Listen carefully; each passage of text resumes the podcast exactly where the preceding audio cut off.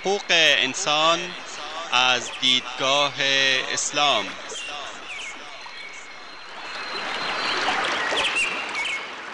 يا أيها الناس إنا خلقناكم من ذكر وأنثى وجعلناكم وجعلناكم شعوبا وقبائل لتعارفوا إن أكرمكم عند الله أتقاكم إن الله عليم خبير.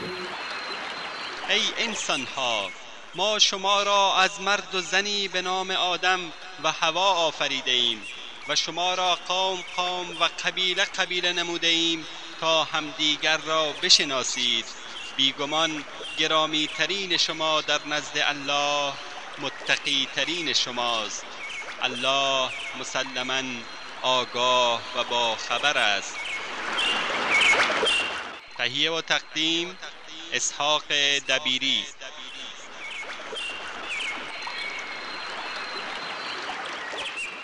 بسم الله الرحمن الرحيم.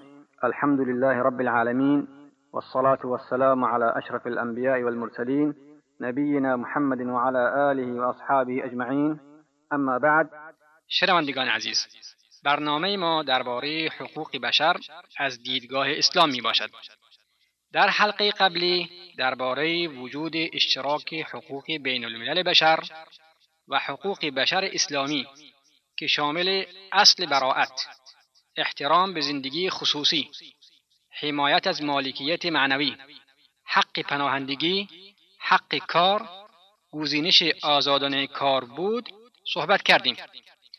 در این حلقه درباره بخش چهارم که درباره وجود وجوهی تمایز حقوق بین الملل بشر با حقوق بشر از دیدگاه اسلامی باشد صحبت خواهیم کرد. بخش چهارم وجوه تمایز حقوق بین الملل بشر با حقوق بشر از دیدگاه اسلام.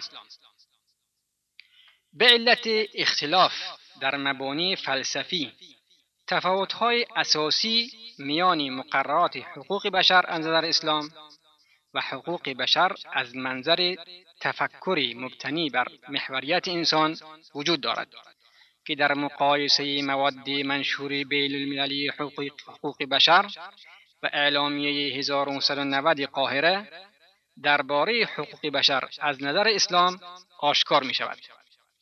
محور بودن قانون یا شرع در اعلامیه جهانی حقوق بشر و کنوانسیون های مربوط به آن هر جا سخن از محدودیت حقوق می رود قانون مورد استناد قرار می گیرد در حالی که در اعلامیه قاهره معیار همه حقوق و وظایف شرع و احکام شریعت ذکر شده است و تفاوت میان این دو آشکار است. خواستگاه شرع و احکام شریعت وحی و احکام الهی است. در حالی که منظور از قانون در اسناد بین المللی مذکور مصوبات نمایندگان مردم با رأی اکثریت است. سرچشمه قانون اراده مردم است و منشأ شرع اراده خداوند. و بدیهی است که نتیجه متفاوت بودن خواستگاه ها وجود تفاوت در احکام و آثار ناشی از آن است. در ماده 24 اعلامیه قاهره درباره حقوق بشر از نظر اسلام ذکر شده است که همه حقوق و آزادی های مذکور در این سند مشروط به مطابقت با احکام شریعت اسلامی است. و در ماده 25 آن آمده است که شریعت اسلامی تنها مرجع برای تفسیر یا توضیح هر ماده از مواد این اعلامی است. در حالی که بند دو از ماده 29 اعلامیه جهانی حقوق بشر مقرر می دارد هر کس در اجرای حقوق و استفاده از آزادی های خود فقط تابع محدودیت است که به وسیله قانون منحصرا به منظور تأمین شناسایی و مراعات حقوق و آزادی های دیگران و برای مقتضیات درست اخلاقی و نظم عمومی و رفاه همگانی در شرایط یک جامعه دموکراتیک وضع گردیده است. مجاز بودن یا نبودن تغییر دین و تفاوت در تلقی از مذهب. در حالی که ماده 18 اعلامیه جهانی حقوق بشر به حق آزادی تغییر مذهب به طور مطلق اشاره دارد ماده دهم اعلامیه حقوق بشر اسلامی آشکارا روی کردن از دین اسلام به دین دیگر یا به بیدینی را جایز نمی‌داند. کسانی معتقدند که ممنوعیت تغییر دادن دین و وجود احکام ارتداد با آزادی فکر و عقیده منافات دارد. در مقابل می توان گفت پذیرش اسلام اجباری نیست. کسی که با میل و اختیار بر پای تحقیق دین اسلام را میپذیرد می‌داند که یکی از احکام آن ارتداد است. بنابراین انتخاب آگاهانه دینی که دارای محدودیت خروج است منافاتی با آزادی اراده اشخاص ندارد.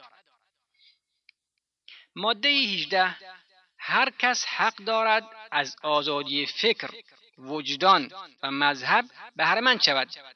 این حق متضمن آزادی تغییر مذهب یا عقیده و همچنین متضمن آزادی اظهار عقیده و ایمان است.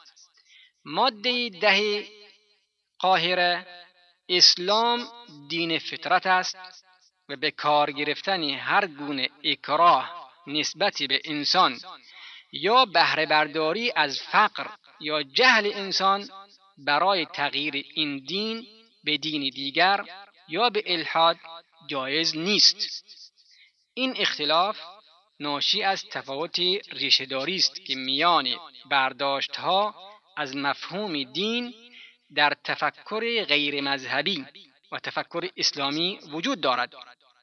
از منظر تفکر غیر مذهبی مذهب یعنی هر گونه باور انسانی به نیرو یا نیروهای ماورا طبیعه گذشته از درستی یا ندرستی آن.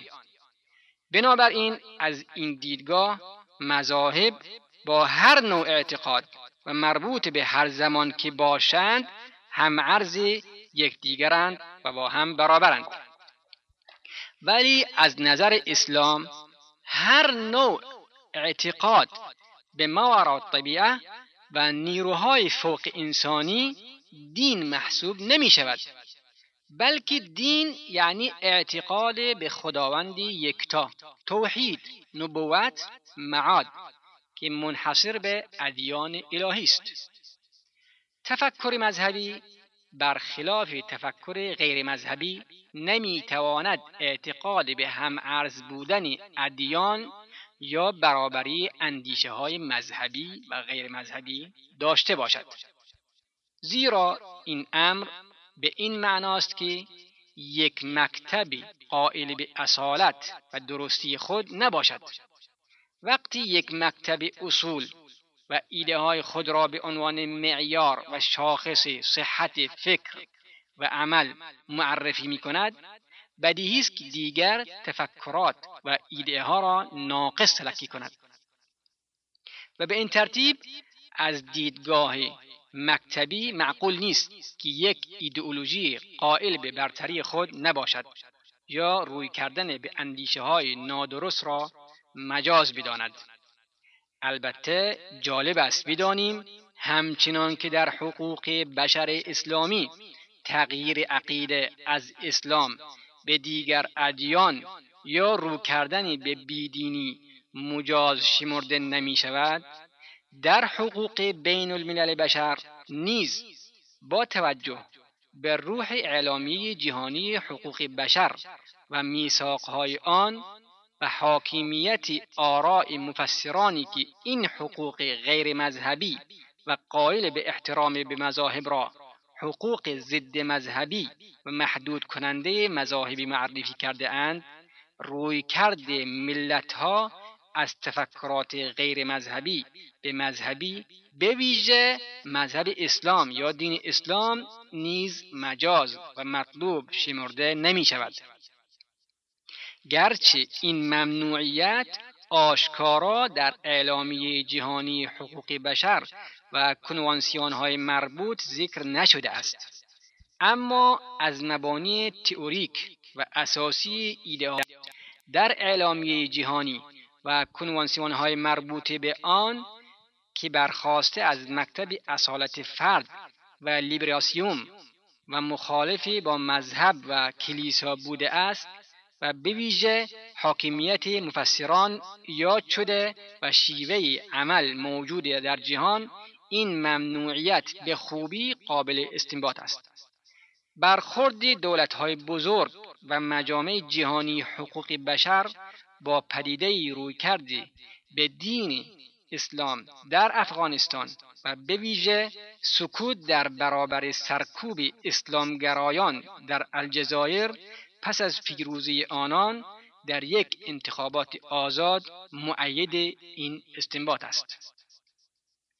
ماده نه کنوانسیون های اروپایی حقوق بشر و آزادی های سیاسی 1950 در مورد آزادی بیان و عقیده و مذهب دارای دو بند است که بند یک یکی آن دقیقا تکرار همان ماده 18 اعلامیه جهانی حقوق بشر است.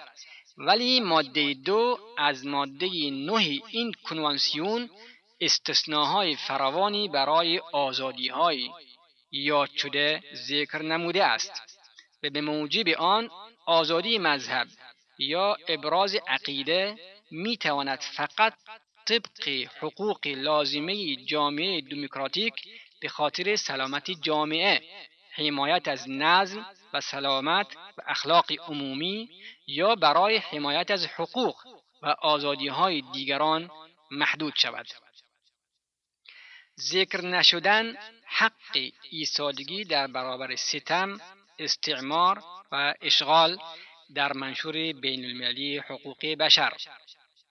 از جمله نواقص مهم اعلامیه جهانی حقوق بشر تصریح نکردن به حق مقاومت در برابر ستم به عنوان یک حق مسلم بشری است. در زمان تدوین اعلامیه جهانی حقوق بشر در کمیسیون حقوق بشر و کمیته سوم چند حق مورد بحث قرار گرفت اما در پایان در اعلامیه گنجانده نشد که می توان گفت مهمترین آنها حق مقاومت در برابر ستم بود. می توان احتمال داد که ذکر نشدن این حق طبیعی و فطری بشری و نیز حمایت از ملتهای زیر ستم و همچنین نفی نشدن استعمار ناشی از نقش اساسی دولتهای بزرگ در تدوین این اعلامیه بوده است. فقط در مقدمه اعلامیه جهانی حقوق بشر به گونه ضمنی و در لابلای جملات مقدمه اشاره گذرا به مقاومت بشر در برابر ظلم و ستم به شرح زیر دیده می شود. از آنجا که اساسا حقوق انسانی را نباید با اجرای قانون حمایت کرد تا بشر به عنوان آخرین چاره به قیام بر ضد ظلم و فشار مجبور نگردد. گرچه ممکن است گفته شود در حقوق بین الملل به دفاع مشروع و نیز به حق تعیین سرنوشت برای ملتها اشاره شده است و از این مفاهیم حق مقاومت در برابر ستم استنباط می شود در پاسخ می توان گفت که مورد بالا همه اشکال مقابله را با ستم بر انسانها را در بر نمی‌گیرد. و از این گذشته حق ایستادگی در برابر ستم به گونه ضمنی می‌تواند از حقوق یا شده استنباط شود که مانند همه حقوق غیر مسرح و استنباطی می‌تواند مورد اشکال و مناقشه بسیار قرار گیرد. که نتیجه آن تزییع حقوق ستمدیگان است. این خلا در اعلامیه حقوق بشر اسلامی وجود ندارد و در چند جای این اعلامیه آشکارا به حق طبیعی انسانها اشاره شده است. شنوندگان عزیز وقت برنامه ما تا همینجا به پایان می‌رسد. تا هفته آینده شما را به خداوند بزرگ می سپاریم والله أعلم وصلى الله على نبينا محمد وآله وصحبه وسلم والسلام عليكم ورحمة الله وبركاته.